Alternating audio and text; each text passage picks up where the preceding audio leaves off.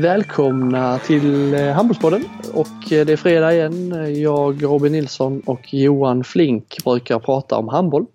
Internationell men mycket svensk handboll och eh, det ska vi väl göra idag också va Flink? Ja, det blir mycket svenskt. Det blir det. Jag, eh, klockan är mycket. Ja, fredag säger vi men det är ju onsdag för oss.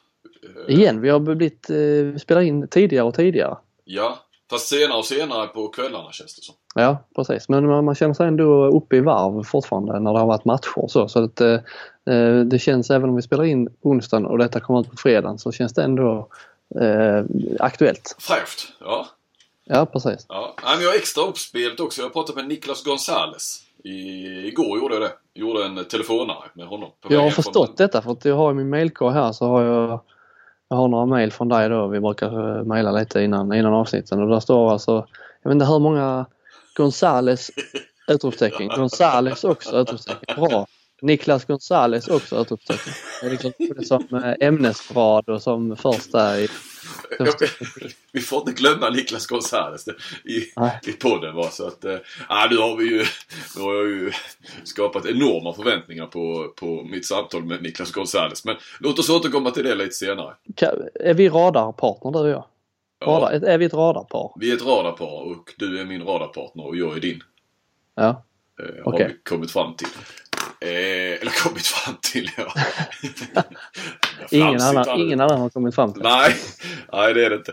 Eh, men det, det, var lite så, i, lite inspirerad av Offside-podden. Vi eh, låter oss inspireras då och då av dem. Vi tycker att den är bra. Eh, så kom de in på så här radarpar inom fotbollen. Och eh, mm. ja, vi är ju inte...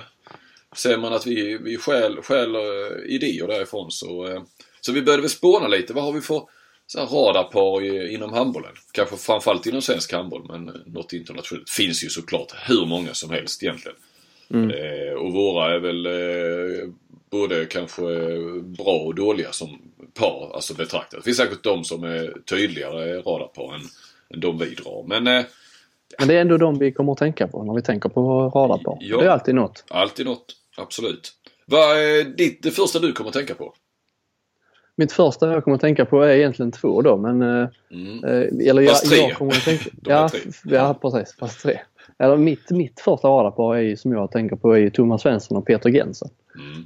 Men då inser jag ju att eh, folk kommer att tycka, fan, är han knäpp i huvudet? Det är ju Mats Olsson och Thomas Svensson som är radarparet. Skulle ju den äldre generationen Eh, exakt. De som, är, eh, de som är över 25 då.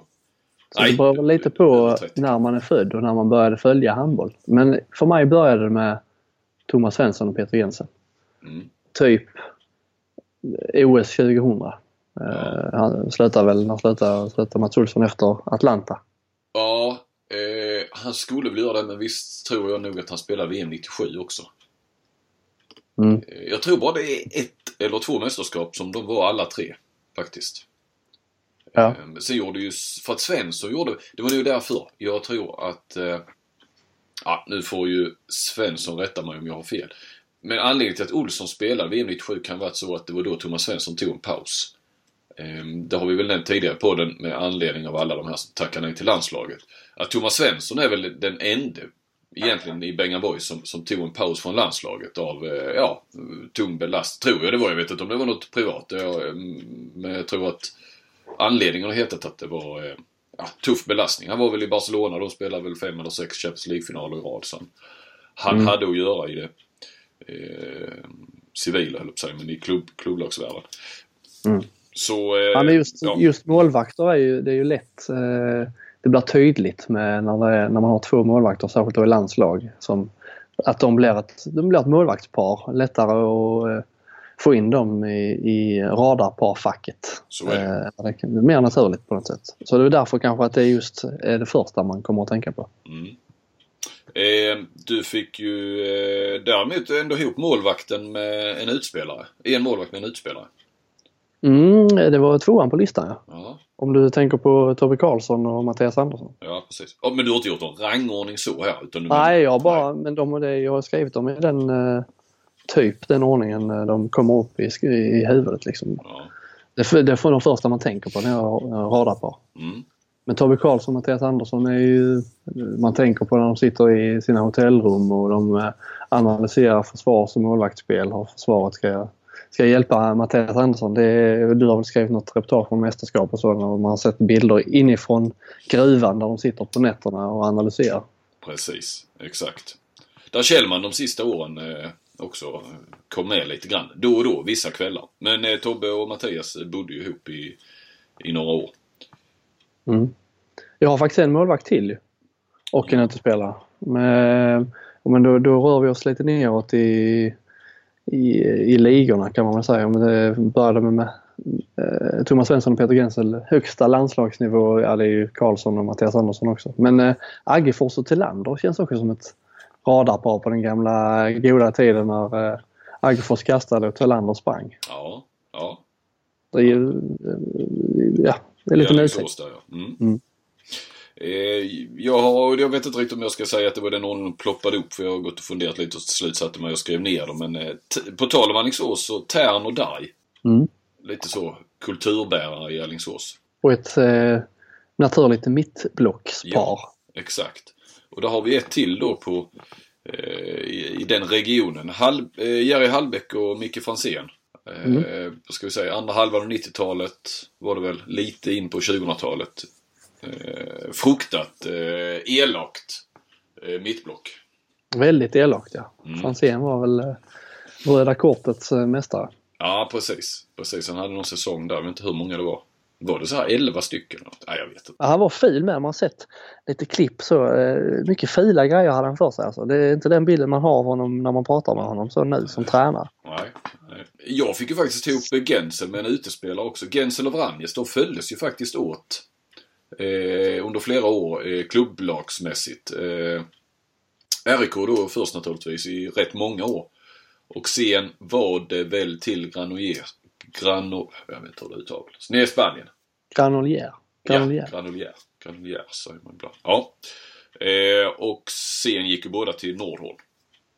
Och sen skildes mm. väl deras vägar när Vanjes gick till Flensburg. Eh, Viktor Viktor på Sävehofs kanter. Mm. Hängt ihop ett... Det är, bra, det är ett bra eh, radarpar. Kant, kantpar. Ja. Hajas Thorsson hade jag ju som sånt kant, ja. kantpar det är sällan de har med varandra att göra så mycket på planen nu. Men det är ändå man, när man tänker på radarpar så. Ja. Jag kan tänka mig att det har skrivits med, med mycket artiklar om radarparet eh, på, på kanterna. Mm. Och så har, har, man då två givna stjärnor där som, som är med. Så eh, det, det, det köper vi. Mm. Även om de kanske inte är kompisar vid sidan av eller någonting. Det vet vi inte om. Viktor och Viktor vet ingenting där om Hajas och Thorsson heller. Så att... Eh, annars tänker jag mycket på radarpar. Eh, nu är det ju spelmässigt, alltså typ mittnia, mittsexa. Mm. Uh, uh, för mig precis ja, målvakt, kantspelare som man har ett givet ett samarbete där som funkar liksom i sömnen. De kan bara blunda och kasta så vet man att där kommer han att finnas. Om jag kastar på den ytan så vet jag att uh, typ Telander är där och springer och fångar. Mm. Lite, lite den... jag tänkte mycket på Hallberg, Wickman, Modig i, i Lugi. Det tycker jag har varit radarpar eh, flera säsonger.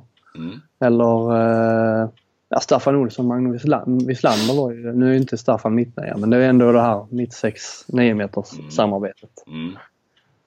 Eh, de var ju rätt många år var de ju rätt så, eh, eller Staffan hittade Wislander. Men det, hade man räknat alla hans assist där, Staffan, till Wislander så hade det det hade nog stann, eh, landat på rätt många va? Ja det hade det säkert. De spelar ihop i Kiel också ju. Både Kiel och landslaget. Tönnesen, Petsikosa i Malmö skrev vi också. Mm, mm. Varför skrev vi? Ja, eh, Fritzson, Stenbäcken. var, var Stenbäcken den tydligaste där som, som uh, han var oh. i alla fall en av dem. Var han det? Ja, i slutet var han kanske det. Var ja. det så Fahlgren och Fritzson? Fahlgren, Fahlgren drog kanske rätt tidigt ändå. Fahlgren har varit ute rätt länge. Ja, jag minns de sista åren där när man själv började bevaka lite mer så var det ju mycket Stenbäcken, Stenbäcken Fritzson. Det kändes ja. som att Fritzson var ju så jävla säker där på linjen alltså. Mm, mm. Eh, precis. Hade du ett Cederholm Pet Pettersson? Cederholm Pettersson, ja det var inte så mycket med Cederholm har väl aldrig varit den som uh, har hittat in till mittsexan hela tiden. Det, där är det mer utanför. Finns ju, finns ju det också, att de är polare utanför planen. Så, och det är väl mer där Andreas Edholm och Fredrik Pettersson eh, känns som ett radarpar. Samma klubb gick det ju. Ja, de började ju lära känna varandra här i Kristianstad och sen bodde de ju alltid ihop och det gör de väl nu också gissar jag. Gick till Toulouse båda två. Mm. Samma, samma år. Gillar varandra. Så det är ju ett radarpar på, på det sättet. Fick du med ett eh, tränarpar där också? Mm, Ola och Kentari. Ja, det var de. Ja, jag tänkte på Reine och Ola. Reine och Ola, ja. I Reine och Ola i fjällen. Mm. Eller det var Reine och Mimmi, va? De har jag ju ingen eh, så, äh, egna minne av eller upplevelse från men, äh, ja, men det, det har ju inte gått att, undvika att det var ett, ett radarpar. Ja, ja, verkligen. Och sen hade jag Ola och Kentari med. Mm. Ja, Kentari har varit mentorn och, och, och, och, tränare för Ola. Ola. Mm. Ja, de har hängt ihop i, i många år. Ola har varit Luke Skywalker och Kentari har varit Yoda. Lite ja. som en mästare där kan man säga. Möjligt. Jag hängde inte med riktigt på referensen. Kan inte mitt Star Wars. Ja, men du kunde ju. Det räcker jag. Att det var Star Wars? Det var Star Wars. ja, jo, det. ja, Luke Skywalker kan man ju. Men vilket är det, om vi ska liksom eh, ta ner det här till ett, vilket är svensk handbolls tydligaste radarpar genom? Du, ett, ett som vi måste bara nu, eh, är ju faktiskt Claes Helgen och Björn Gilsén också. Mm. Som ja. då var väl nästan Sveriges första proffs. Var det på Teneriffa. Jag som har, jag har ju lite, har ju suttit och bläddrat i Staffan Olssons, de här tidningen Handboll från 80-talet.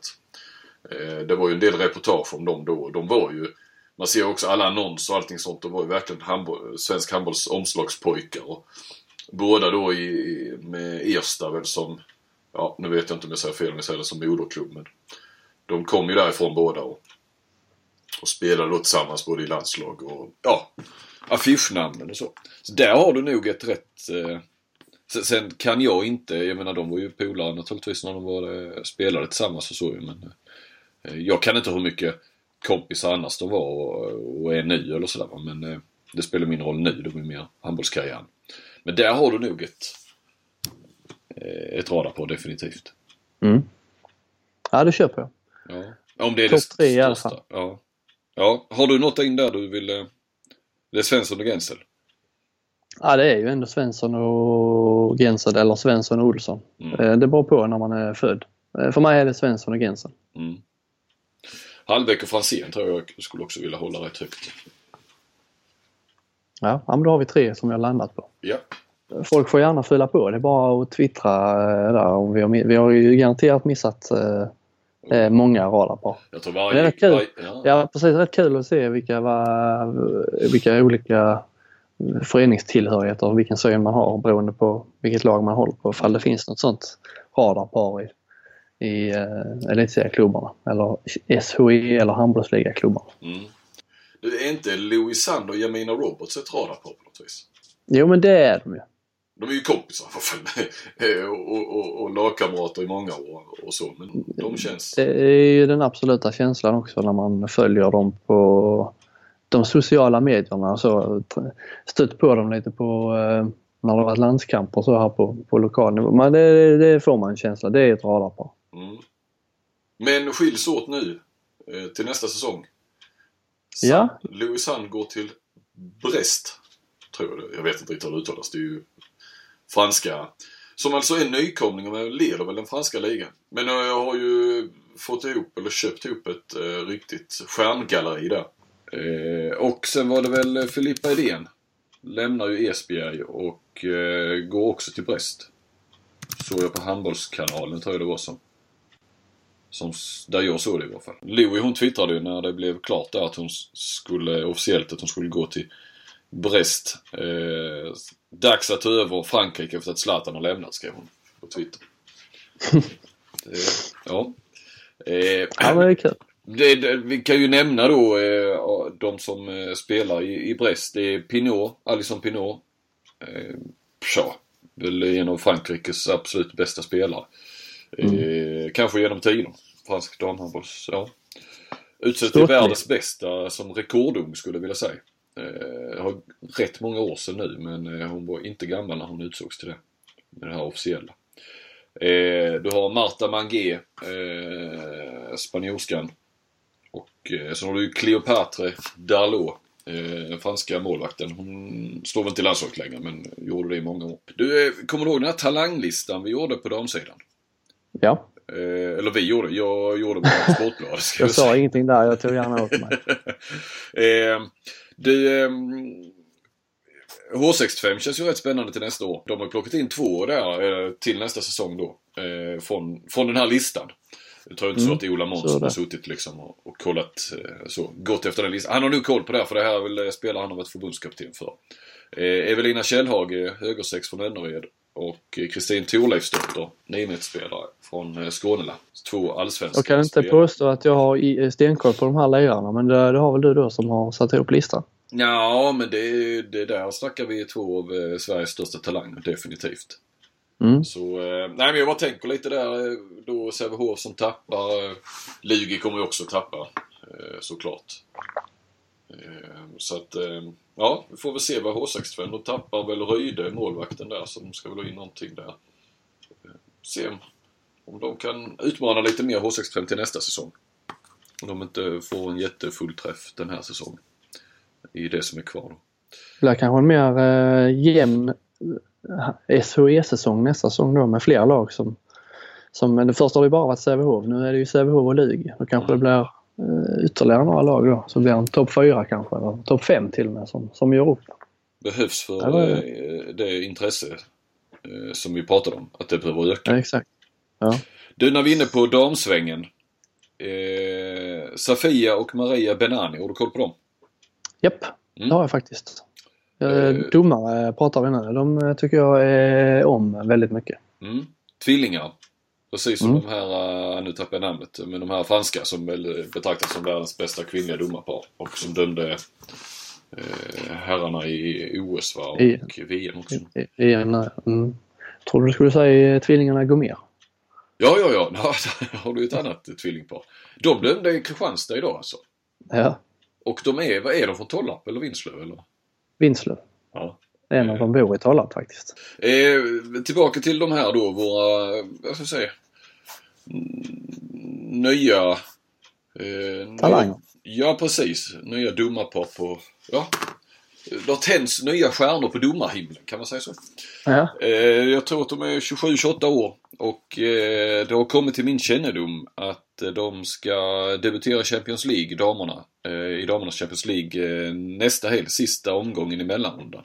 Vet inte, ännu inte vilken match de får men och det blir det första svenska domarparet där i Champions League, kvinnliga domarparet i Champions League, sen 2013.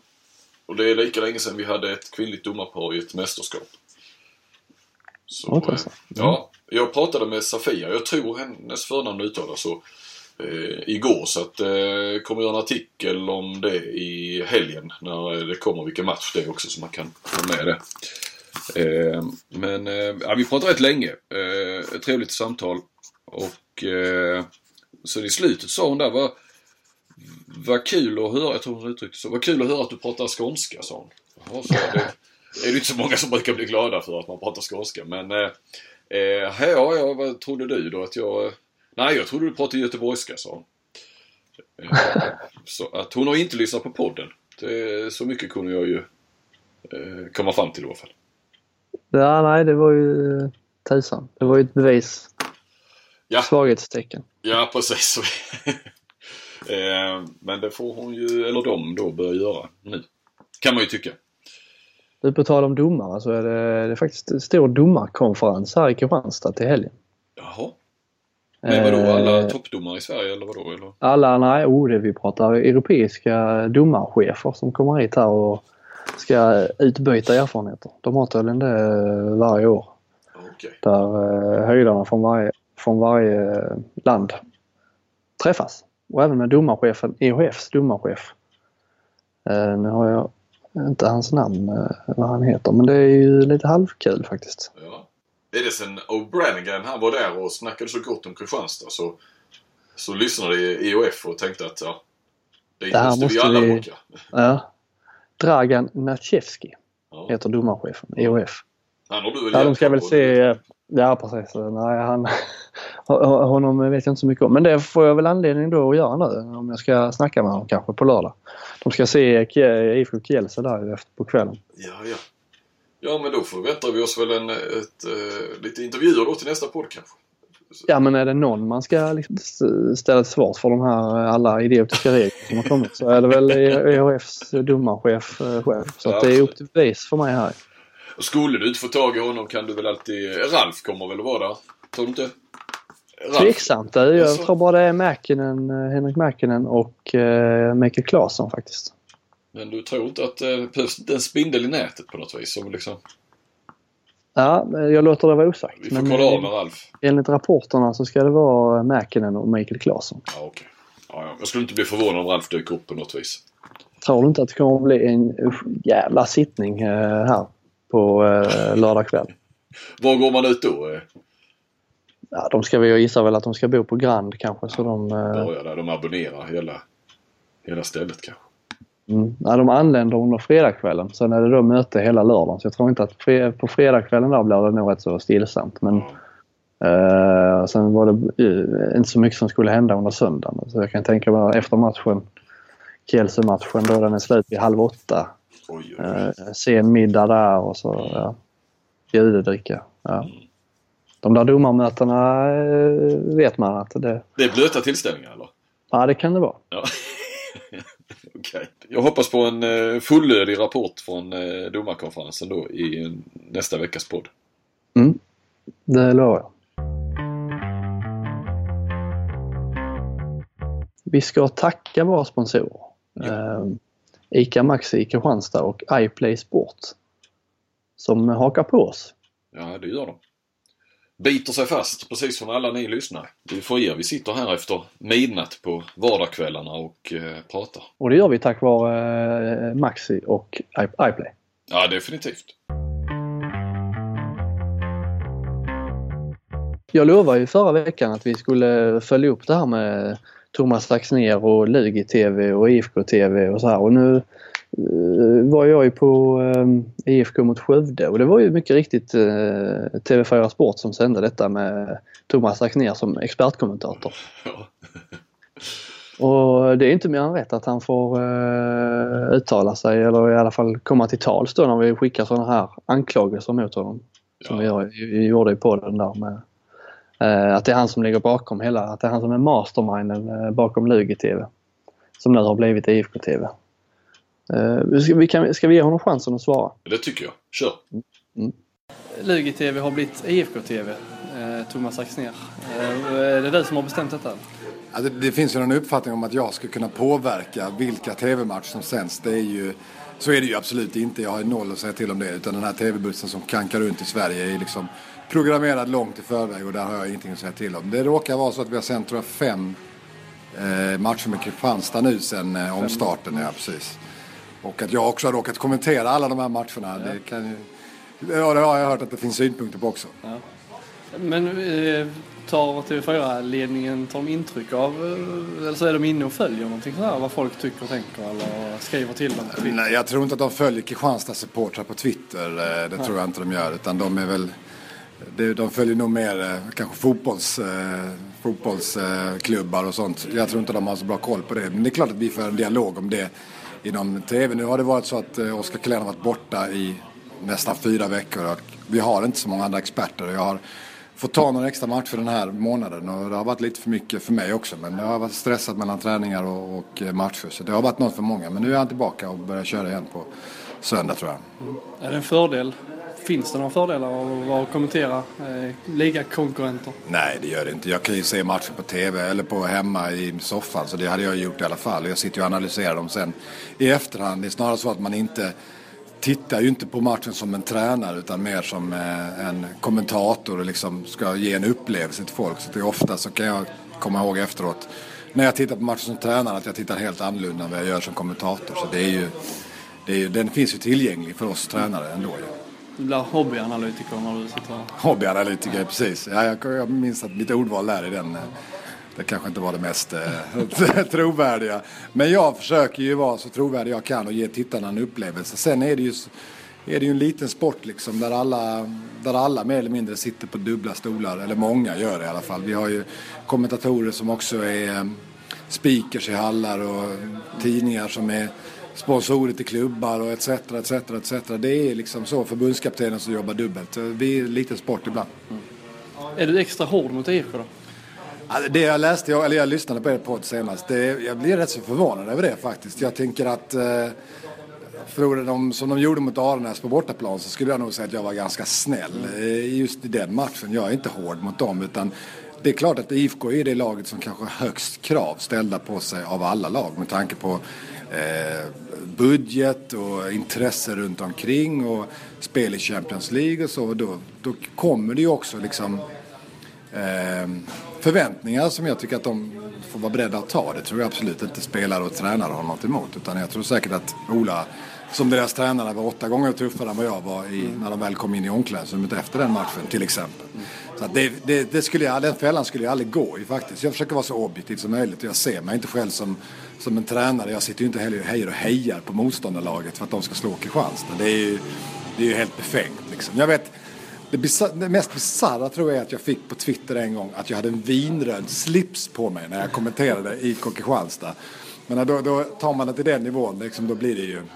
Men samtidigt, det finns ett allvar här med. Alltså, det är ju bra mm. för Lugi om, om Kristianstad skulle förlora här. Ja, men alltså det, jag, jag, alltså jag har jobbat på TV4 sedan 2009 tror jag och haft från och till nästan dubbla stolar alltid. Som spelare först och sen när jag spelade i H43 och sen som kommentator också i H43 och i Lugi. Förutom det året där jag var, liksom, hade ett, eh, ett sabbatsår från handbollen. Så att jag har lärt mig att skilja på de rollerna. Jag skulle aldrig gå i den fällan att jag sitter att... Nej, inte att, man, att, man, att du kommer på din kommentering, men att du kanske knyter en liten näve? Ja, nej, ja, det, det, gör jag faktiskt inte. Alltså, helt ärligt, det gör jag inte. Jag försöker liksom vara så objektiv som möjligt jag kan. Och för mig, IFK Kristianstad, det är liksom deras, deras eh, styrka eller deras, eh, vad ska man säga, det som de har och det som de står för den här ligan. Det är, utan dem så halveras ju ligans marknadsvärde. Det är ju, vi behöver ett sån, en sån klubb som IFK Kristianstad är för att det ska finnas ett intresse runt ligan. Det är livsviktigt. Eh, vinner Lugi serien nu då? Alltså vi har ju rätt så många tuffa matcher kvar om man eh, tänker så. Vi har Kristianstad hemma, Alingsås borta, Sävehof borta, bland annat Malmö borta. Så vi har ett tufft schema. Det beror lite på. Jag tror fortfarande att Alingsås och Kristianstad kommer vara etta, tvåa. Jag är nöjd om vi blir trea men vi kommer givetvis gå för att eh, få en bättre placering än så. Mm. Gött, tack. Tack själv. Ja, det var ju Axnér det. Eh, han är inte den enda det har vi pratat om och vi har skrivit om det i många säsonger känns det som. Det är ju en liten handbollsvärld med, med många dubbla stolar från många olika personer. Axnér är ju en som har suttit på, eh, förutom Ralf Lundberg, på, på flest stolar kanske eh, genom åren. Eh, men du tittar ju på Allingsås ikväll och där var det också en man med dubbla stolar som, som kommenterade va? Exakt, det var Ystad Alingsås och eh, det var Patrik Westberg som kommenterade. Och innan vi då går in på det, för jag slängde ut på Twitter eh, att hur, hur lämpligt är det att Alingsås speaker kommenterar Alingsås i handbollsligan. Eh, innan vi kommer in på själva då, det och, och den lilla eh, debatt i ankdammen som det blev så vill jag ju bara framföra också att Westberg är ju en av de bästa kommentatorerna i, i den genren, definitivt. Sen är han ju då otroligt allsidig. Han är ju ofta allsvensk fotboll och jag vet inte men han kör säkert hockey också va? Ja, det gjorde jag.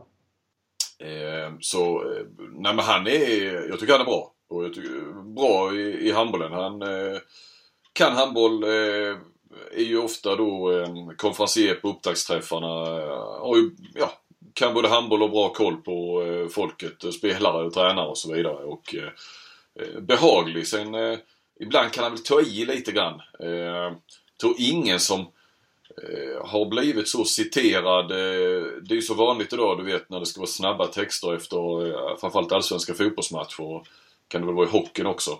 Och så ska man då, sitta på redaktion, man som ut sen så hinner man aldrig skriva då den första versionen så att säga. Utan då tas det ju citat från eh, TV och oftast är det ju ändå en tränare eller så som, som uttalar sig direkt och kanske till och med i, i paus och sådär. Och så blir det citatrubrikerna. Men Westberg. Eh, men ibland så tar man ju då om eh, kommentatorn har sagt någonting väldigt speciellt, ofta kring ett mål och utsett det till, ja det är årets mål och så vidare. Och jag tror ingen förekommer i, så ofta i sådana eh, rubriker med citat som eh, Patrik Westberg. Så att han eh, kan väl ta i lite väl mycket ibland och göra lite väl många saker till eh, stora klassiker eh, med lite eh, kort varsel ibland kanske. Är det inte så att de är lite medvetna också om att säger jag något bra här nu så ja. Eh, kan jag nog bli citerad? Precis. Det är min känsla också utan att eh, påstå att Westberg är med. ja, det vet jag inte om, om, just han och det har jag aldrig frågat honom så ska vi inte anklaga honom för. Men exakt den känslan har jag haft och det har jag pratat med mina kollegor om också. Att uh, det har nu gått lite åt det hållet att de vet att de blir citerade. De blir, de blir ju profiler och rätt så snabbt så blir de ju Simor-profilen eller TV-profiler och så vidare. Och det är ju bra för ens personliga varumärke. Men det får inte gå mm. inflation i det där heller. Ehm, och idag, det var ju bra. Han var, han var bra idag. Ehm, också. Men det var lite kul, han tog i där att eh, Ska vi se, jag tror det var Sandell som fick en jäkla eh, smäll av eh, Fredrik Tern. Tror det var då. Ja, det var ju Tern i varje fall. Som kom över Sandell lite och då påstod Westberg att eh, stackars Sandell som får flera hundra kilo Tern över sig. Eh, ja, så mycket väger inte En tung. Ja, då är man ju man är förbaskat tung. Men, det tillbaka till sakfrågan, om det nu är en sakfråga, men i varje fall debattfrågan. Eh, jag reagerade på det. Jag, eh, jag är väl medveten om att Westberg är, är, är speaker där uppe, vilket jag inte tror ändå att eh, faktiskt ens handbollsallmänheten vet. Eh, det är inte om man inte har varit i Alingsås så är det ju är det svårt att ha koll på det. Ja, han är ju mer känd ändå som kommentator då om man följer sport eh, på TV och sådär. Och eh, jag trodde ju faktiskt inte, av den anledningen trodde jag inte att han eh, eh, kommenterade Alingsås. Och jag vet inte hur ofta det har hänt. Det har hänt tidigare vet jag. Eller det har jag fått uppgift om att det har hänt tidigare. Men nu reagerade jag när jag liksom satt och hörde det. Eh, inte, jag reagerade direkt inte på någonting han sa. Alltså jag, jag sa inte att han är partisk på något vis eller så i, i den här matchen. Men jag tycker ändå att det, det är inte särskilt lämpligt för att nu det öppnar ändå upp för diskussionen. Ja, alltså, alltså han är ju avlönad av Alingsås. Tror jag. Alltså jag antar att han ändå har någon form av ersättning för att vara speaker på varje hemmamatch. Det borde han ju ha i alla fall. Ja, men det vet jag att han har. Det vet jag, för det kommer jag ihåg att jag har pratat med. Jag tror det var Wander jag pratade med där för någon säsong sedan. Ja, okej. Okay. Ja, precis. Ja, men det var ju bra. Så det är inte ideellt. Det, eller bra. Det var bra ur min, min argumentation. Eh, att han inte... Ja, han är avlönad av Alingsås, vilket jag skulle vilja påstå ändå att 70-80% av de som satt och, och tittade på den här matchen inte vet. Till skillnad från att alla vet att Axnér är tränare för Lugi. Eh, dessutom så kommenterar han inte Lugi av förklarliga skäl för det är svårt att göra det samtidigt som man ska upp tränarbänken. Eh, han sa att, eh, när jag pratade med honom så sa han att det kanske, tanken är att han ska göra SM-finalen då som expert. Mm. Ja, vad händer om Lugi går dit? Ja, det blir kanske någon lösning där. Han live-kommenterar sina egna matcher från bänken. Det hade varit något. I synnerhet om de möter Alingsås då. Som ju har en... Som som avlyssnar timeouten. ja. ja. Det blir många lag ja, i detta nu du. Ja, det är många, mycket många lag. Men Axnér, eh, eh, det är ju inte heller hans... Eh, det vet ju alla, alla är ganska överens. Eh, känns som att han är en jäkla bra expert. Men han har ju faktiskt kommenterat Lugis damer. Det är ju också mm. lite så. Ja, man öppnar upp för diskussion som man ja, inte... alltså det, precis. Du, du öppnar upp en onödig diskussion. Att misstanke. Alltså, jag fick ju då rätt så en del mothugg då i Twitter-sandlådan naturligtvis. Och retade väl upp en del Alingsåsare. Eh, att jag att jag skrev det, att jag ifrågasatte om det var lämpligt. Och då liksom, jaha, påverkar han matchen? Nej, naturligtvis inte. Är han en dålig kommentator? Nej, han är inte en dålig kommentator. Men måste vi hamna där ändå att han ska att han ska kommentera Alingsås? Eh, och som sagt, det, det har ju varit tidigare. Staffan Olsson var väl lite kommentator där eh, ett tag när han var tränare i Hammarby. Eh, jag tror att Per Carlén kan ha kommenterat Oskar Carlén, alltså eh, när Oskar spelade. Men jag menar, det, det, där vet vi ju. Det, är ju, det har vi ju med oss det. Eh, vi har ju det i bakhuvudet när vi lyssnar på Per Carlén om han kommenterar Oskar Carlén. Det som blir lite lurigt här är ju ändå att eh, eh, det, det, ja, som sagt, alla vet inte att han är speaker i Alingsås, så man har inte det automatiskt med sig. Och eh, jag tycker både, ja, jag tycker inte att det är lämpligt. Och jag tycker att man ska vara ifrågasättande. Vad jag har förstått i dagens skola så, så blir det ju allt ett, ett ämne som blir större och större. Det är väl inget självständigt ämne men det är väl det med källkritik och sånt som är så oerhört viktigt när, när vi alla är ute på nätet och var, var kommer informationen ifrån och så vidare. Det... Ja, I grund och botten är det ju en trovärdighetsfråga. Ja men det är, det är ju det som sagt. Jag kan inte påstå att Westberg sa något eh, liksom, konstigt idag på något vis eller så va? men jag, jag blir lite förvånad att folk bara automatiskt då på Twitter, folk då, det är ju ändå några få. Men att man liksom bara reagerar så. Alltså... Ryan Reynolds här från Mint Mobile. Med priset på nästan allt som går upp under inflationen, trodde vi att vi skulle bring våra priser down. So to help us, we brought in a reverse auctioneer, which is apparently a thing. Mint Mobile unlimited premium wireless. Ready to get 30, 30, bit to get 30, bit to get 20, 20, 20, bit to get 20, 20, bit to get 15, 15, 15, 15 just 15 bucks a month. So, Give it a try at mintmobile.com/switch. slash $45 up front for 3 months plus taxes and fees. Promo for new customers for limited time. Unlimited more than 40 gigabytes per month slows. Full terms at mintmobile.com.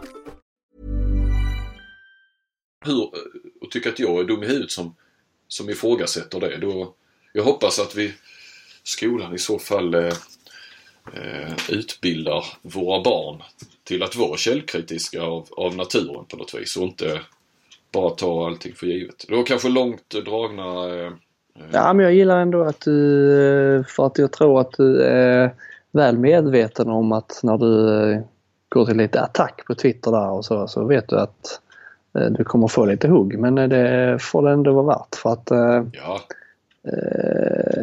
det är ändå ett ämne som man måste, alltså man måste, man måste kunna prata om. Att om det är handbolls, visst handbollsvärlden är eh, liten men man får inte göra den så liten som man gör den när det är liksom eh, personer med klubbtillhörigheter som kommenterar sina egna lag. Och, och sen någonstans i bakgrunden som lite skaver också är väl att det här kommentatorsbåset eller vad man ska säga när de gör det här off-tube som det var idag. Det ligger ju i Alingsås. Ja. Så du, du snackar ju att det blir ju billigare för produktionsbolaget såklart om du tar en om du tar Westberg som bor i Alingsås än att du ska ha Glenn Göransson som ska ha milersättning eh, alltså från Kristianstad. För att köra upp från Kristianstad till Alingsås. Eh, jag antar en övernattning också. För han anser det rätt tufft att köra fram och tillbaka till Alingsås och, och göra en match däremellan. Det kanske han gör. Jag vet inte. Jag kan inte Glens rutiner. Men eh, där tycker jag också vi ska lyfta fram det här och, och liksom ändå sätta ljuset på det. Och, och, och just för framöver då att inte... Det är ju liksom en smidig, billig väg då att ta, eh, ta eh, Westberg eh, att kommentera. Mm. Eh, och det får han, han får gärna kommentera. Det är jättebra att alla matcher sänds men han behöver väl inte kommentera Alingsås. Jag har ju, jag har ju reagerat innan på att eh, han är någon, eh, att han är speaker på, inte, inte matchspeaker men han är någon slags speaker på SM-finalerna. När Alingsås, alltså på plats menar man inte i TV utan ja, i arenan. det har han varit ja. Ja. Det har jag inte tänkt på faktiskt. Men det är också en sån grej som, ja, det har blivit liksom folk bryr sig inte men det känns ändå som att det skaver någonstans där. Ja. Ska han vara konferencier på upptaktsträffen? Det tycker jag väl va? Ja det tycker jag. Alltså för då de som sitter där och de som Okej okay, nu sänds väl det någonstans på någon webb-tv också. Eh, så där kanske det finns. Men det, där är ju de verkligen insatta också som som, som är där. De vet ju att han är speaker också. Mm. Och då, då blir det ju mer transparent på något vis. Eh, sen som sagt, eller han är väl transparent. Skulle du fråga honom, skulle någon komma in i kommentatorsbåset i Allingsås ikväll och fråga Hur är du? Eh, du vill spika Allingsås. Så är det klart att han inte hade ljugit om det. Så det är ju inget han hemlighåller. Eller någon hemlighåller. Men det är ju inget som nämns heller. Så att, eh, ja. Nej, sagt, och det borde framförallt inte vara förbjudet att eh, prata om ämnet eller ta upp. Det är ju ändå en Eh, en diskussion som eh, man, vi borde ha oftare kanske. Ja. Om man vill att handbollen ska bli bredare och växa. Och mer professionell Ja. Absolut. Sen tänkte jag bara på, du nämnde Ralf Lundberg, flera stolar. Ralf sitter ju trots allt hela tiden på samma sida. Ska vi ändå säga. Vi ska ju alltid försvara Ralf. Han får eh, betalt av eh, det en, en och samma arbetsgivare. Ja. Sen att han har många funktioner i det förbundet, det är ju sin sak. Men det är ju inte så att han, han sitter på, på eh, motsatta stolar så att säga. Nej. Det är mer att han har fingret i många syltburkar. Många av förbundets syltburkar kan man säga. Så är det ju. Då kommer vi faktiskt tillbaka tänkte vi nu till eh, SHE och damerna. Och det går ju inte att undvika att eh, i en handbollspodd i Sverige denna veckan ta upp, eh, vad ska vi kalla det, Skövde-konflikten va? Skövde är ju inte en handbollsstad i jätteharmoni känns det som den här säsongen. Ja, du tänker på, eh, du hade Röksnö-affären här innan ja, i höstas. Ja, man har den i, i, i gott minne och så eh, följer vi upp, det är ju två olika föreningar. IFK Skövde har sina problem och nu Skövde HF har ju uppenbarligen sina bekymmer. Ja, det, det, det, har de ju någonstans. Samtidigt så, allt det här är ju väldigt, det är ju väldigt känsligt och det är ju bara en sida nästan som har kommit fram. Det var väl, det var väl ni egentligen lite grann som eh, Kristianstadsbladet som... Ja, nu är vi ju en lokaltidning men eh, eftersom eh, Kristianstad HK ska möta Skövde HF som ikväll då på fredagskvällen. Mm. Så fick vi en liten ingång där kan man väl säga. Det var ju spelarföreningen där som, som skickade ut information eller pressmeddelande om man ska kalla det med att med, utan att nämna klubbnamnet? Ja precis, de skrev aldrig vilken förening men att det var en spelare som hade polisanmält en lagkamrat för olaga hot var det va? Mm. Och eh, ja, vi skrev väl den grejen eh, med lite med olika röster och det följdes ju upp i de flesta stora medier. Ni skrev ju, eh, Handbollskanalen skrev, ja det var, de flesta skrev. Ja, det var väl Expressen skrev inte, har inte skrivit ett ord om det. De nej, det. det sa nej precis. Ja. Uh, men det är ju en, uh, en riktig röra verkar det ju vara. Mm. Uh, och jag vet vi hade ju inga namn, vi hade bara klubb, vi hade inga namn vilka det gällde och så. Det hade inte ni heller va? Nej. Men det är, kan säga, det är ju en spelare i Skövde som har polisanmält en lagkamrat i Skövde för olaga hot. Så långt är vi med. Ja. Eh, och Skövde Nyheter hade ju då senare på kvällen eh, hon som har anmält eh, med har gått ut med namn och alltihopa och gått med på att liksom ställa upp då. Men de har ju anonymiserat då den som eh, är, är polisanmäld. Eftersom hon ja. inte har kommit, eh, i den artikeln kommer inte hon till eh, Ja, hon, de fick inte tag i henne så hon har inte svarat då naturligtvis. Och, och eh, jag pratade ju också med, med den spelaren som har anmält. Eh, och, eh, och det var efter det jag såg det på Skövde Nyheter. Och hon var också helt inne på att ja, men hon, hon kan uttala sig om detta och stå, stå med namn och så vidare. Och, eh, så jag skrev en sån variant först då. Vi ska ju säga att den end, de enda som har pratat med eh, eh, hon som är, är anmäld, det är väl ni egentligen då? Mm. Eh, sen så låg hon lågt sen efter det. Men hon sa ju där till er att eh, hon tyckte det var fjantigt med polisanmälan och så. Tog ju väldigt lätt på saken kändes det som då. Mm. När ni ringde upp. Det var väl rätt så tidigt på kvällen. Eh, ja jag smsade med henne och hon hänvisade allt då till den här styrelsemedlemmen som jag tror är vice ordförande. Anders Lövenborg som då är talesperson för klubben i frågan. Eller ja, i det här.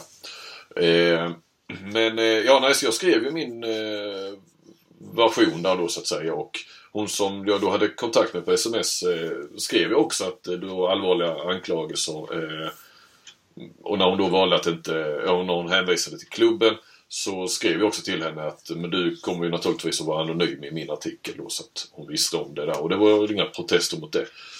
Men eh, min, eh, mina chefer eh, menade att vi var tvungna att hålla det anonymt.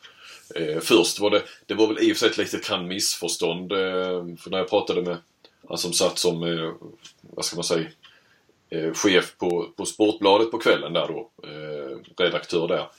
Eh, han skulle ju ta det då till nästa chef på, som, som sitter på nyheterna.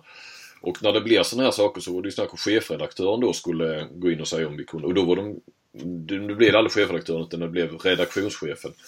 Som mm. hade någon etikjour där. Och nu, vi var ju framme nu, nu vid 11, halv 12 på kvällen. Och då fick jag bara beskedet att nej, vi publicerar inte någonting överhuvudtaget. Vilket jag tyckte var märkligt. Att inte ens eh, Ja, att inte ens skriva vilken klubb det var tyckte jag. Vi måste väl kunna Ja, alla andra har ju skrivit det, vilken klubb ja, det var. Precis. Ja. Det var ju ute liksom. Men sen så ringde jag direkt till han som hade, alltså redaktionschefen. Som, det är ju då en, en, gammal kompis till mig. Vi började nästan samtidigt på Sportbladet. Sen sitter jag kvar som sportreporter och han är näst högst på hela tidningen. Det säger väl en del kanske. Men jag trodde ju att han satt på tidningen. Jag sitter ju i Helsingborg och, och jag tänkte han eh, sitter väl där. Men när jag ringde honom så eh, vid halv ett då låg han ju hemma och sov. Så att, eh, eh, men eh, han hade ju miss, han hade fått fel information och trodde att vi hängde ut den som är polisanmäld. Eh, men det var ju, ja, och så vidare då. Men det slutade i varje fall med någon sorts liten, vad kan man säga, kompromiss där. Att vi, vi liksom alla andra skrev att det handlade om Skövde. Eh, vi visste ju att det fanns en polisanmälan. Eh, klubben har själva gått ut med att det finns en polisanmälan. Eh, ni hade ju fått det här K-numret och dubbelkollat med polisen i Skövde att det fanns en polisanmälan. Mm. Så att det här inte bara var liksom skitsnack eller vad man ska säga då. Och, eh, men eh, fick ju skriva om då rätt mycket för att vi inte skulle ha namnet. Så där, där ser man lite, jag vill bara egentligen lyfta fram det här för att eh, vi beskylls ju ofta för att jaga klick och att vi eh, kan vara hänsynslösa och, se, och det ena och det andra. Men där la ju vi då etikribban högre än vad till exempel Skövde Nyheter gjorde. För att vi menar då mina chefer, det är väl riktigt, att vi är så mycket större än vad Skövde Nyheter är att då får vi liksom ta ansvar för det. Och vi kan ju bara ta ansvar för det vi skriver. Sen så kan ju vem som helst då läsa det i Aftonbladet. Är man medveten om att namnet på den som har anmält finns på Skövde Nyheter så kan man ju då enkelt med ett klick gå in där och, och, och se vem det är som har polisanmält. Eh, mm. Men vi kan ju inte, vi kan inte ta ansvar för vad Skövde Nyheter skriver utan vi kan ju bara ta det vi själva skriver. Så att så blev det. Men jag vill ändå bara ge det som lite bakgrund att det där kan vi vara jäkligt noggranna med. När, när det verkligen gäller så att säga. Och att det hamnade ja, många, många chefer inblandade och, och, väldigt högt upp i, i hierarkin när det kommer till sådana frågor. Ja, eh, vi får väl se vad detta landar om det blir någonting av den här polisanmälan eller eh, de skulle ha en intern utredning nu i Skövde. Mm. Vad den kan leda till. Jag skulle bara säga en sak till i, i det ämnet att det gjorde ju också att när man skulle hålla anonymt så, så fick man ju också, jag fick ju stryka en hel del detaljer eh, om, även om den spelaren som har polisanmält då. Eh, för att inte så att säga peka ut henne. Även om hon ville bli utpekad, även om hon kunde ställa upp, upp på det med, med namn och ansikte så att säga. Så, som gjorde, ja det kändes inte heller, men det, ja. Det var vissa detaljer man fick stryka där som kanske i, i, på ett vis är viktiga i sammanhanget. Som, som kan göra det, ja det, nu ska jag inte jag får inte försäga mig här va men äh, det, det, blev inte heller riktigt äh, klockrent. Äh, så sett. Frisk äh, tränaren har ju fått kritik för att han är, han vill ju inte uttala sig hos er. Äh, utan sa bara jag är bara en enkel tränare. Mm. Det har ju fått klä skott för en del och menar att han är ju den som är närmast. Han är ju, han är ju den närmsta chefen upp till, ja. till båda de här spelarna som, som är inblandade. Så, eh, där kan väl ställas vissa krav på, på honom kan man tycka. Det, ja, nej, det var, jag tycker med det var ett eh, märkligt uttalande faktiskt. Ja, eh, men jag tror inte han är så van vid, vid den här typen av Eh, eller det är klart att han inte är det. Den är ju väldigt ovanlig situation. Men att överhuvudtaget behöva ta tag i sådana här saker och, och eh, även om man varit där länge så, så är jag helt övertygad om att det inte tillhör vanligheterna. Rätt unik situation att en lagkamrat polisanmäler en annan. Ja. Det får man säga. Jag pratade också med Frisk. Han pratade lite mer med mig eh, så sett. Jag eh, försökte. När det där jag ringde förresten så, Jag menar jag ringer ju egentligen inte Frisk så här i serielunken eh, i princip aldrig va. Så att när jag ringde fattade han ju direkt. Eh, eh när jag presenterade mig. Jag har ju haft med honom i, i podden när jag körde med Kentari och sådär. Så att vi, och han har ju varit med i så många år så att man har ju en relation till honom och hälsar ju på honom och småsnackar ibland och sådär. Så när jag ringde så eh, så förstod han ju direkt då så ja du anar varför jag ringer. Ja. Nu, nu hör hyenorna av sig sa han. Eller han sa först fel, han sa pirajorna. Eh, men eh, han menar hyenorna. Han sa det med lite glimten i ögat. Han, han förstod ju ändå. Va? Så att, eh, men eh, nej, han, ja, han hade väl ändå bilden av att, som de väl har eller försöker ha utåt i varje fall, eh, klubben, att det här har blivit större än vad det är på något vis. Men eh, ja. ja. det, det är lurigt. Vi måste vara, alltså, som sagt, det är fortfarande ord mot ord. Ingen är dömd och, och eh, att, att någonting inte står rätt till så mycket kan vi säga. Men det är så lätt att ta eh, den enes parti faktiskt. Och det, det ska ja, bli, precis. Det ska Särskilt när man när det egentligen bara är den ena också som vill, alltså det kan vara ord mot ord och så blir det någon slags pajkastning då i, i i tidningarna. Men här det är ju bara en version egentligen som ja. har kommit fram. Precis och klubben, eh, jag menar klubben kan ju inte heller Samtidigt ska de ju försöka svara på våra frågor. Men de ska ju inte heller ta ställning ju. Eh, kan de inte göra. Inte förrän någon är dömd egentligen för något eller vad nu deras interna utredning visar. Så... Eh. Nej precis. Då det, förr eller senare måste de väl nästan ta, ta ställning. Men då måste de ju veta, veta alla. De måste ju åtminstone ha koll på, mm. på hela, hela röran, vad det är som har hänt och vem som har gjort vad innan. Sen måste man ju nästan ta ställning det, i, som klubb. De, eh, de skulle säkert, känslan är att de borde ha kunnat göra saker tidigare än vad de har gjort. Men nu känns det ju som, sedan i helgen då, så känns det ju som att de verkligen har tagit tag i det. Så, ja, att, ja. så i det här läget ser de ju väldigt allvarligt på det. Självklart. Men att de... Ja, nej, men när jag pratade med Lövenborg där så, så verkar de ju ha ändå en, en klar plan och de skulle prata med alla parter och så vidare. Så att, eh. Är det den första tränaren som sparkas i år? Under säsong? Ulf Schäfert. Karlskrona. Ja. Ja, men det alltså, kan man väl säga. Seifert har ju typ, ja. han har inte sparkats, men han har ju i alla fall vet att han ska lämna. Mm. Men det är ju inte förrän efter säsongen och hans kontrakt går ju ut så att det är egentligen inte konstigt än att han inte får förlängt. Nej. Men, så där, där, där får jag Ulf. Äh, ja, det är väl den första som får gå va? Ja, det är det. Mm. Och du, ja, du blir upprörd? Nej, man gör inte på det viset alltså. Nej, vi, chefråd är en av de som vi kärleksbombade här en vecka. Precis. Ja, nej, det är, vi, hastigt och lustigt blir ju handbollsligan en eh, stor profil fattigare. Det blir en tristare handbollsliga.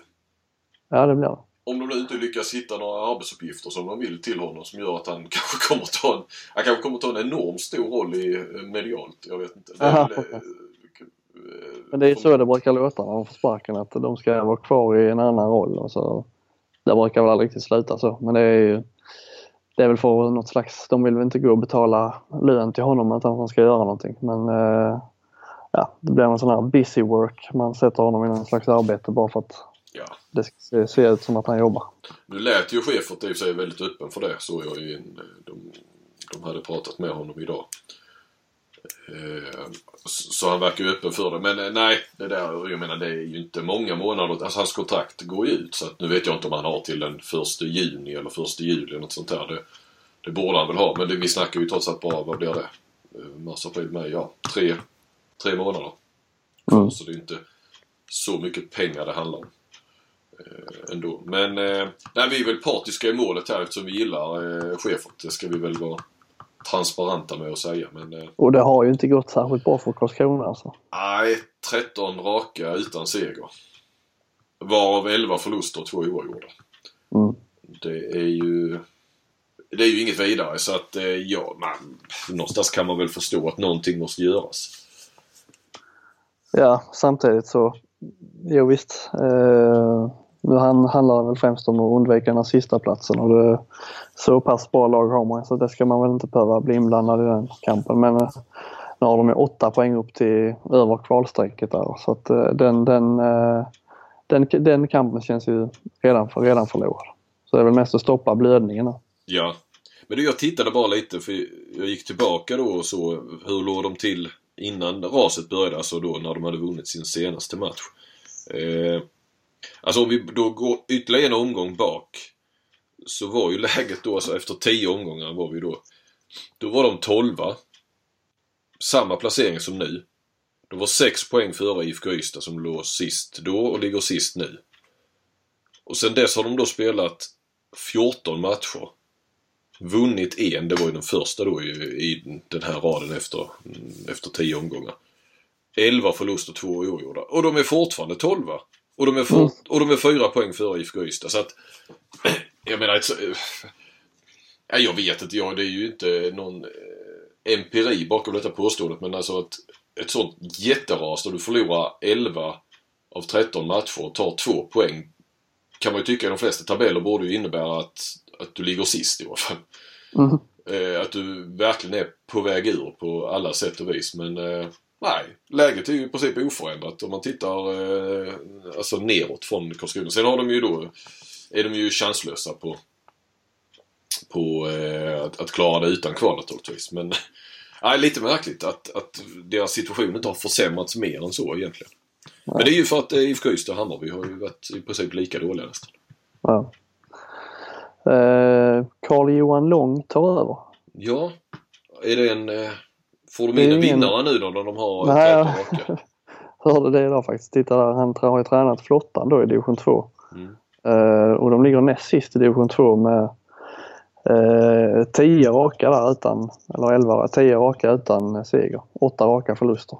Ja. Så det är ju ingen, uh, det kommer inte in någon sån här tränare med, med, med vinnarkänsla. Det är nästan, nästan ännu sämre form än vad Karlskrona har haft. Så att, det kanske han, han borde kanske fått sparken från flottan också då. Ja, ja precis. Det här är ju för mig, nu vet jag att det är en, en det är en tränare, det, är en, det finns ett samarbete där med flottan på något vis Så han har väl varit med runt, tror jag, lite grann i, i det laget också. Och, ja, det är en välutbildad tränare. Ja, han har gått då en högsta utbildning och allt sånt där. Så att, eh, men det är ju ingen vinnare om man säger sett till den här säsongen. Så han kommer ju från ett, ja, det är ju lite märkligt. Men jag menar det är nog en billig lösning också. Det är ju i princip en intern lösning så att... Eh, men chefen ja. trodde ju när han blev kallad till mötet igår förmiddag att eh, Lång skulle ta plats på bänken för att stötta honom. Men eh, istället tog han hans plats. Helt. Ska vi gå på handbollen nu så att säga? Handboll nu ja. Mm. Kvällens största jubel i, här i Kristianstad var ju när spikern sa att Ystad IF hade, hade vunnit mot Alingsås. Ja. Det var populärt. Ja, ja men den är... Ja. Ja, Kristianstad var ju, det var ju en riktig överkörning. De vilade, vilade Olafur och de vilade Albin Lagergren, vilade Tolbring, vilade Simic, vilade, eller Filip Henningsson var, har ju haft, fått en hjärnskakning så han satt på, på läktaren och vilade. Men det var ju en, en, precis en sån seger som jag gissar att Eva Lindgren ville ha med. Där eh, det var andra som klev fram i de rollerna. Det känns som han har... var ju högernia. Vad sa du? Rittersport var ju ja. helt plötsligt. Sörensen ja. ja. du hade ju en rolig formulering där. Att han måste vara den världens absolut kortaste som är 1,78 lång. Han ser ju ut, när man sitter på läktaren så ser han ut att vara typ som Vranjes då.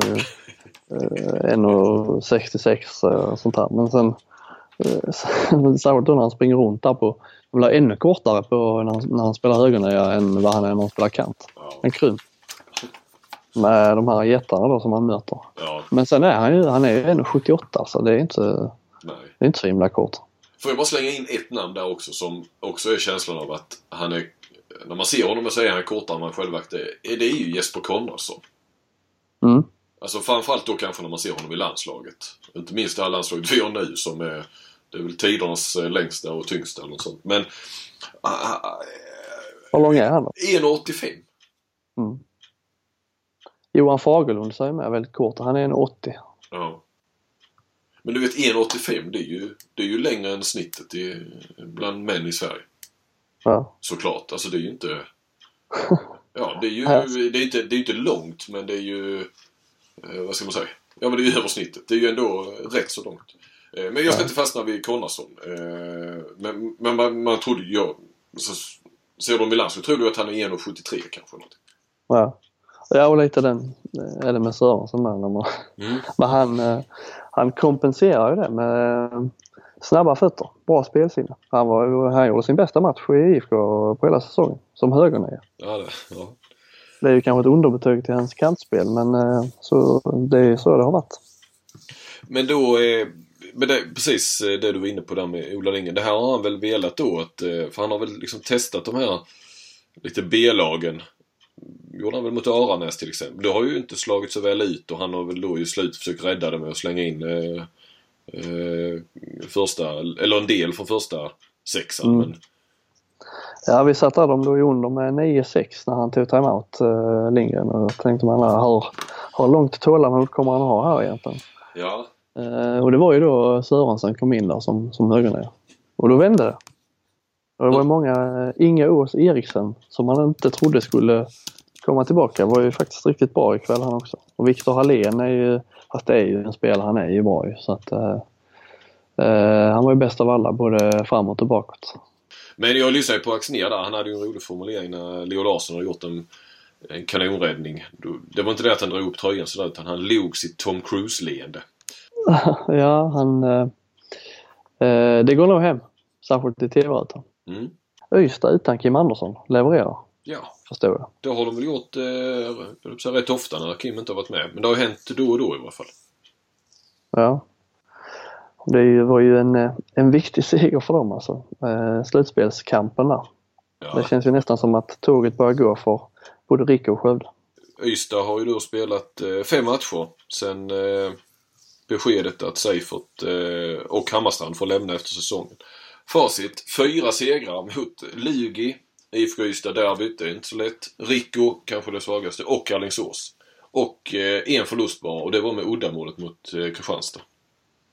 Mm. Det är ett hyfsat facit efter det beskedet.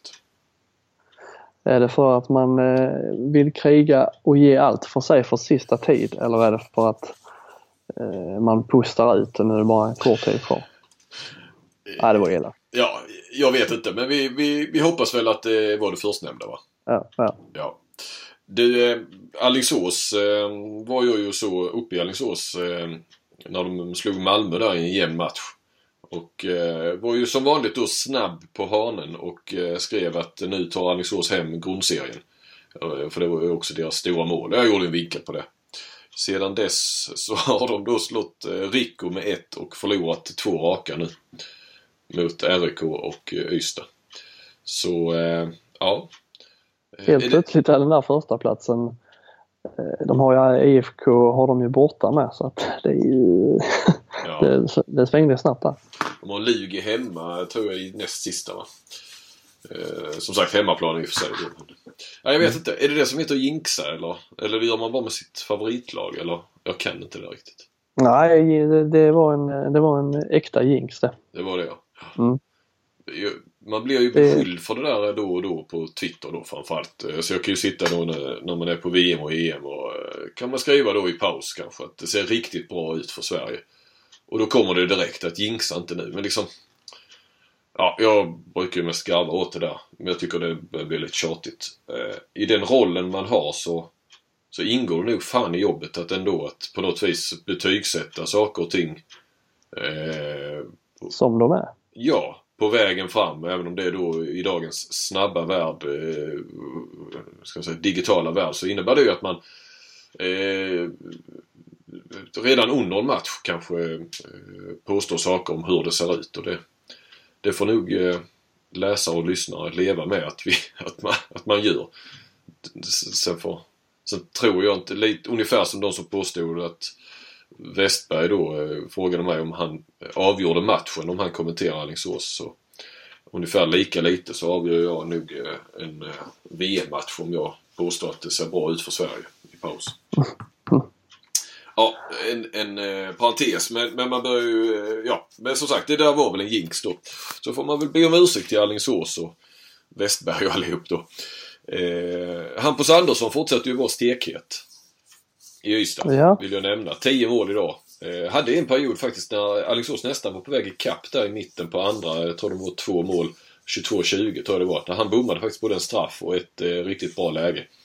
Men eh, tror inte han bommade så mycket mer. Eh, gjorde 10 mål.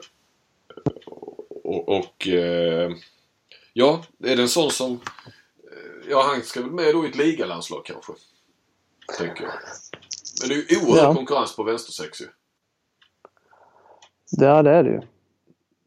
Det, är, det, känns som att det är många, många lag som har bra, ja, generellt, det så är det ju i hela, hela handbollsvärlden att vänstersexorna är ju, det är tufft om man ska lyckas där och bli proffs eh, och ta till landslag och så här. Det är ju det är en lätt position, eller det är ingen lätt position att spela på men det, det finns jäkla många bra kantspelare. Ja men så är du en duktig handbollsspelare men inte har storleken, om vi nu är uppe på internationell nivå, ja då blir du vänstersexa. Kan man inte säga så?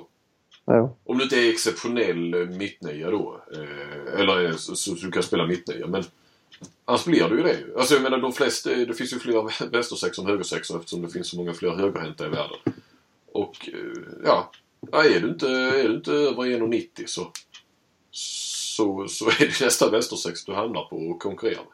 Så det är inte så konstigt att det finns det är väl den eh, också säger man ju eh, då man säger i de stora ligorna. Det är ju den eh, position där du är sämst betald också om man på något vis drar något snitt. För att mm. det finns så många. Ja. Ehm, det värvas väl inte så mycket vänstersexor egentligen. Alltså de är inte lika... Du har ju oftast en... Ja, en egen vänstersexa och det är kanske inte är en central position heller. Så nog för att den är viktig som, som alla positioner. Men jag menar målvakt och vänsternio naturligtvis, ja, är du sen då vänsterhänt så är du ju lite då halvunik och har två positioner. Så. Ja, det där var något resonemang, men, men skit i det. Ja, man har ofta ett, ett givet första val och sen löser man eh, andra valet på egen hand på något sätt. Ja, ja, precis. Inte så att man behöver ha samma bredd eh, som man kan behöva på 9 meter. Man måste ha liksom två riktigt, två toppspelare på varje position. Nej men skadorna är väl färre där. Det är inte så fysiskt. Eh, du kan ju spela och det har vi ju sett i OS. Sverige, ja, nästan vartenda land. Eh, är det något, någon position de slaktar när de bara får ha 14 spelare så är det ju en kant. Niklas Ekberg spelar hela OS ensam på sin kant. Mm. Eh, så du kan ju klara det också på ett annat Du, du spelar ju inte vänsternia nonstop framåt bakåt i ett helt mästerskap. Det är ju det är helt omöjligt. Mm. Så, eh, nej men, det, vi, men vi har ju många unga uppenbarligen bra vänstersexor i Sverige nu då. Jag menar, det kan ju Hampus Andersson, jag menar, man skulle ju kunna ropa att han måste testas i landslaget. Ja, jo, men där har vi ju där har vi Jonas Hellman, Frend Öfors, Tolbring. Vi har Vanne som har avgjort en Champions League-final men fortfarande inte spelat en eh, landskamp. Eh, om jag hörde Westberg, den eminente Westberg rätt, så sa han eh, att eh, Ystad hade två målvaktsräddningar eh, efter 30 minuter. Och ändå ledde de, tror jag, med 17-12. Jag har inte dubbelkollat nu riktigt vad de siffrorna var. Eh, det säger ju en del om eh, att Alingsås inte var så vassa framåt. Och i, i, svaga bakåt var de. Men de saknade både Dai och eh, Bergendal idag. Så det kan ju förklara mm. till att det var eh, öppna spjäll i försvaret. Båda var sjuka. Eh, men eh, som sagt, intressant att Ystad lyfte utan Kim eh, som har någon hälseneskada. Skulle vara tillbaka om det var slutet av denna veckan och nästa vecka. Pontus Johansson var riktigt bra i Alingsås. Ska vi nämna. Höll kvar dem i matchen. Magnus Persson hade en usel första halvlek skulle jag vilja påstå. Men lite överraskande då. Jag twittrade någonting om att han inte har kommit ur sin formsvacka. Men han tog sig andra ska nämnas. Ja, han behövs ju om de ska vinna en serie. Det är absolut. Eh, men det var väl den här tiden som eh, Alingsås gick ner sig eh, förra året också. Men då var det väl lite snack om att de tränade ner sig och, och la allt krut på slutspelet. Och det visade ju sig också att där var de ju riktigt bra. Mm. Och gick till final. Men nu har de ett uttalat mål om att vinna serien så att ja. Det, mm. Du, på tal om, eller inte alls, på, jo på tal om målvakter kan vi säga och räddningar. För jag var ändå inne på det med, med Anders Persson i Ystad där och få räddningar i, i före paus. Tobias Thulin hade på, mm. såg du det? 58% mot Rico. Senast. Mm, ja, ja. Eh, och han ska enligt Westberg hörde jag sa det att eh, han har alltså haft 48% på de fem senaste matcherna. I snitt. Och i månaden han spelar också, februari. Blev det, så ja. Thulin? Ja. Jaha, var, men inte i avkast blev det ju, vad heter han, eh, vad heter han, Lindell i Ja, nej, avkast vet jag inte så mycket om. Eh, det är mer handbollsligan, deras, eh, ja, ja. ligans hemsida. Okej. Okay. Är det här de, MEP? De går ju, de går ju på MEP där. Ja. Uh, ja, nej men... Uh, mm. Thulin fortsätter gå från klarhet till klarhet. Vår nästa stormålvakt har vi väl utnämnt honom till. Ja. Uh, obehaglig. Att möta. Obehaglig att möta. Ja, ja. Du sa, han verkar väldigt timid så det känns inte så obehaglig. Innan vi rundar av eh, Robin, min radarpartner, så eh, tackar vi än en gång ICA Maxi Kristianstad och Aplay Sport, den sociala plattformen för sport. Eh, gynna dem, de gynnar oss. Ja, jag kände som vi fick ihop ett, eh, vad ska man säga, digert avsnitt. Ja, utan eh, plingklocka denna vecka. Ja, Vi får det, se om den eh, kommer tillbaka här det, nä, nästa vecka kanske. Det saknade man lite ju. Eh, ja, jag, jag, gillar att, gillar att du har, eh, när det blir lite Twitter-fighter, att du eh, går igång där på, på Twitter. Det är alltid kul att följa. När man själv slipper, slipper vara inblandad. Precis, det är alltid att sitta vid sidan om och följa det. är rätt underhållande. Ja. Och, och för man vet hur Nej men det här var ju, det här var ju, alltså ibland blir det jobbigt om man är lite snett ute kanske. Ja, det är svårt att, äh, att hämta sig. Liksom. Ja, då blir det mest jobbigt bara. Hur ska jag nu komma ur det här? Ja, men här kände jag inte att jag hade någon anledning att backa på något vis. Den, den var inte så farlig. Jag kände att jag hade på fötterna där och tyckte det fanns anledning att, att lyfta frågan och ifrågasätta det lämpliga i upplägget. Mm, mm. Yes, ja men det, eh, det är gött Flink. Vi eh, säger godnatt och hej då, och, eller när man har lyssnat på detta, god morgon, god middag. Ja. Vi, och eh, hörs igen om en vecka. Du, eh, det gör vi. Gött. Tack för idag. Tack. Hej. hej.